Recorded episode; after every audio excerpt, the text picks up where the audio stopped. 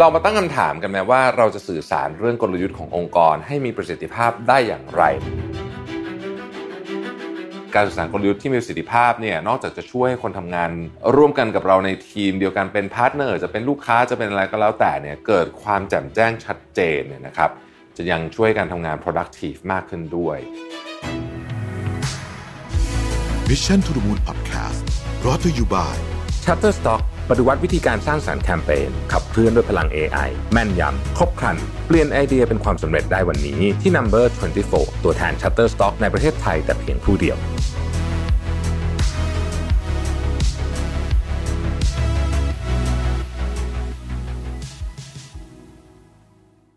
สวัสดีครับ ยินดีต้อนรับเข้าสู่ Mission to the Moon Podcast นะครับคุณอยู่กับระเวทหานุสาหะครับ วันนี้ผมเอาบทความจาก Harvard Business Review ชื่อว่า How to Communicate Your Company Strategy Effectively นะฮะ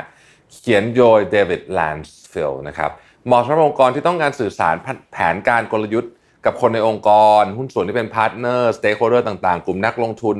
ลูกค้าและคนในชุมชน หรือแม้แต่กระทั่งรัฐบาลนะครับ พื่อให้เข้าใจถึงเป้าหมาย และความตั้งใจและแผนระยะยาวที่องค์กรต้องการจะขับเคลื่อนในอนาคตของการสื่อสารเป็นหลัก เป็นอีกส่วนสำคัญไม่แพ้กับการวางแผนนะครับ เพราะถ้าเกิดเราไม่สื่อสารออกไปให้กับผู้อื่นเนี่ยคนก็ไม่เข้าใจนะฮะแล้วกลยุทธ์ที่เตรียมไว้ก็อาจจะไม่สำเร็จอย่างที่คิดมีคนคัดค้านนู่นนี่ต่างๆนานานะครับ แล้วก็กับคนทำงานประจำในองค์กรเนี่ยนะฮะถ้าไม่สื่อสารดีๆเนี่ยเขาก็จำกลยุทธ์หลักไม่ได้ไม่เข้าใจนะฮะจากการสำรวจเพราะว่ามีเพียง 28%ของคนทำงานในองค์กรเท่านั้น ที่เข้าใจถึงกลยุทธ์ขององค์กรนะครับ ซึ่งน้อยมากจจริง ๆ เลยทีเดียวนะครับ การสื่อสารกลยุทธ์ที่มีประสิทธิภาพเนี่ยนอกจากจะช่วยให้คนทำงานร่วมกันกับเราในทีมเดียวกันเป็น partner จะเป็นลูกค้าจะเป็นอะไรก็แล้วแต่เนี่ยเกิดความแจ่มแจ้งชัดเจนเนี่ยนะครับจะยังช่วยการทำงาน productive มากขึ้นด้วย ยังช่วยสร้างความรู้สึกการมีส่วนร่วมเป็นส่วนหนึ่งขององค์กร ถ้าเราสื่อสารได้ทรงพลังและน่าสนใจเนี่ยนะฮะก็ยังเป็น inspiration ให้ฝ่ายอื่นๆเนี่ยร่วมเดินทางไปใน เป้าหมายเดียวกันด้วยนะครับในทางตรงข้ามถ้าเกิดสื่อสารไม่รู้เรื่องพูดจาไม่ชัดเจน ก็ทำให้ต่างคนต่างมีอ g e n d a ของตัวเองสับสนกับทิศทางในองค์กรรู้สึกไม่มั่นคงในอาชีพ หรือถ้าลูกค้าก็อาจจะรู้สึกว่าเฮ้ยไอบริษัทนี้มันยังไงวันนี้เขายังไงมันจะมันจะเหมาะสมกับการทำงานกับการซื้อของเราหรือไม่นะครับ โดยบทความจาก HBR Harvard Business Review เนี่ยได้เสนอ 5 วิธีในการสื่อสารกลยุทธ์องค์กรไว้ดังนี้นะครับ ข้อที่ 1 สื่อสารผ่านการมอง รอบด้านนะครับบางครั้งเมื่อเราวางแผนที่จะชนะคู่แข่งทางการค้าให้ได้เนี่ยบางทีเนี่ยเราก็จะสื่อสารแบบวิธีการแข่งขันอย่างเดียวนะครับ ซึ่งก็ไม่ใช่เรื่องผิดอะไรหรอกจริง ๆ แล้ว แต่อย่าลืมว่าธุรกิจมีหลายอย่างนะครับ เราจะต้องพูดถึงเรื่อง service นะฮะ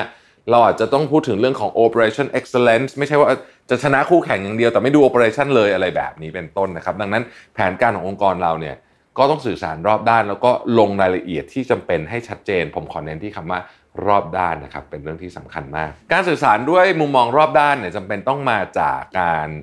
คิดแผนจากหลายมุมมองจากหลายแผนกนะครับ คุณอาจจะเป็นคนเริ่มต้นวิสัยทัศน์ก็ได้นะครับ แต่ว่าการสื่อสารต้องตั้งเป้าให้น่าสนใจแล้วก็แล้วก็ดูแล้วเนี่ยเป็นเป็นไปได้ด้วยนะฮะอธิบายเหตุผลให้ชัดเจน มีความโปร่งใสเพื่อลดการต่อต้านนะครับ และต้องให้คนอื่นเนี่ยเขาได้มีโอกาสเสนอไอเดีย มีส่วนร่วมในการวางแผนบ้าง ข้อที่2นะครับคือการ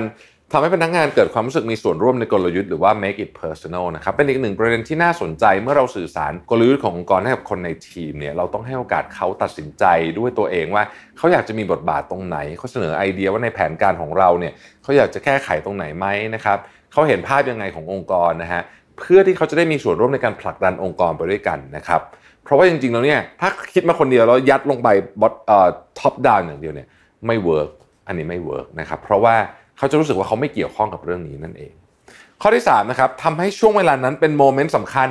หลายครั้งเวลาเราสื่อสารองค์กรเนี่ยเรามักจะใช้เวลานานเกินไป หรือว่าใช้สไลด์อะไรที่มันแบบโอ้ยาวเหยียด bullet point เป็นร้อยๆเนี่ยนะครับเอางี้คือเราอย่า bombard คนด้วยสไลด์นะครับเราเขียนสั้น ๆ อธิบายกลยุทธ์ง่าย ๆ ไม่จำเป็นจะต้องทำสไลด์อะไรเยอะแยะนะครับ บางคนเนี่ยเขาพูด แผนองค์กรเนี่ยเขาใช้สไลด์2แผ่นก็พอแล้วเป็นต้นนะครับ สิ่งที่ดีที่สุดคือเล่าให้เป็นเส้นเรื่องนะครับแล้วก็เล่าเหมือนทำโฆษณาคล้ายๆกับมีมี storyboard นะครับให้เห็นโครงสร้างให้เข้าใจว่าเรื่องไหนสำคัญ จุดไหนเน้นตรงไหนยังไงอะไรยังไง เพื่อให้เกิดความประทับใจหรือที่ว่า imprintable moments นะฮะแล้วก็มีความดินามิกผู้ฟังก็จะเข้าใจว่าส่วนไหนที่สำคัญจริง ๆ ต้องโฟกัสจริง ๆ แล้วปลายทางจะเอาอะไรจะวัดยังไง เป็นต้นครับ ข้อที่ 4นำเสนอให้เข้าใจง่ายและโปร่งใสนะฮะความผิดพลาดที่คนมักจะเกิดขึ้นก็คือว่าเสนอไอ้นี่นะฮะคือก็คงจะหวังดีแหละจริง ๆ แล้วแต่ว่าบางทีมันเกิดความผิดพลาดเพราะหนึ่งเนื้อหาซับซ้อนเกินไปอย่างที่บอกฮะ bullet point ร้อย bullet point คนไม่ไหวนะฮะก็ไม่รู้จะเริ่มตรงไหน สรุปว่าเนื้อหาซับซ้อนเกินไปก็จำไม่ได้สักทีนะฮะแล้วก็ลืมไปหมดเลย พูดเสร็จก็ทุกคนลืมไปหมดเลยนะครับอีกอันนึงก็คือเราสื่อสารโดยให้รายละเอียดมากจนเกินไปคล้ายๆข้อเมื่อกี้นะครับ ก็สร้างความสับสนนะครับ คนหลงประเด็นอะไรสำคัญกันแน่ คือเวลารายละเอียดมันเยอะไปหมดเนี่ยเคยได้ยินคำพูดนี้ไหมครับว่า when everything is important nothing is important คือถ้าเกิดคุณบอกว่าทุกอย่างสำคัญหมด มันจะไม่มีอะไรสำคัญสักอย่างเลย เพราะฉะนั้นเน้นๆเลยครับ จะเอาอะไรผลลัพธ์เป็นยังไง จะวัดผลยังไงนะครับ อะไรคือมายสเตนของแต่ละขั้นตอนทำไมเราต้องทำแบบนี้นะครับทำไมเราถึงต้องทำเรื่องนี้ทำไมเราถึงต้องทำ ESG อะไรทำนองนี้เป็นต้นเนี่ยนะฮะซึ่งก็จะต้องมาพร้อมกับ ข้อมูลหลักฐาน Data ต่างๆ ที่เอาไว้อัปเดตเอ่อที่เอาไว้วิเคราะห์ ให้คนวิเคราะห์ว่าอ๋อเรื่องนี้มันมาเพราะเหตุแบบนี้นั่นเองครับ ข้อสุดท้ายคือพูดซ้ำรับฟังและลองคิดใหม่ repeat listen and refresh นะฮะหลายองค์กรจะเจอปัญหาแบบเดียวกันก็คือว่าเมื่อเราประกาศกลยุทธ์อะไรสักอย่างหรูหราอลังการของเราไปเรียบร้อยแล้วเนี่ยมักไม่เกิดการเปลี่ยนแปลงนะครับเพราะว่าคนส่วนใหญ่ก็ทำงานเหมือนเดิมนะโดยเฉพาะภายในองค์กรขนาดใหญ่ที่มีรูปแบบการทำงานแบบดั้งเดิมมากๆ ต่อให้เตรียมเนื้อหาน่าสนใจแค่ไหน แต่การเปลี่ยนแปลงอาจจะไม่เกิดขึ้นจากการพูดเพียงครั้งเดียวดังนั้น ในการเตรียมกลยุทธ์เองเนี่ยก็ต้องเข้าใจบริบทและลักษณะขององค์กรด้วยนะครับระวังการใช้นโยบายที่เข้มงวดและเปลี่ยนแปลงกระทันหันมากเกินไป ทุกอย่างควรทำอย่างสมดุล ค่อยเป็นค่อยไป และอย่าลืมว่าทุกคนไม่จำเป็นต้องเปลี่ยนด้วยสปีดเดียวกันนะครับกลยุทธ์ขององค์กรเนี่ยควรจะวางแผนที่เส้นเรื่องที่คำนึงถึงจังหวะเวลาที่เหมาะสม การสื่อสารกับผู้ฟังนะครับ และบางครั้งต้องทำบ่อยๆ กระตุ้นเป็นเรื่องย่อยๆทำซ้ำๆแล้วทำอีกนะฮะเคยมีคำพูดของฝรั่งที่เขาบอกว่า secret of communication is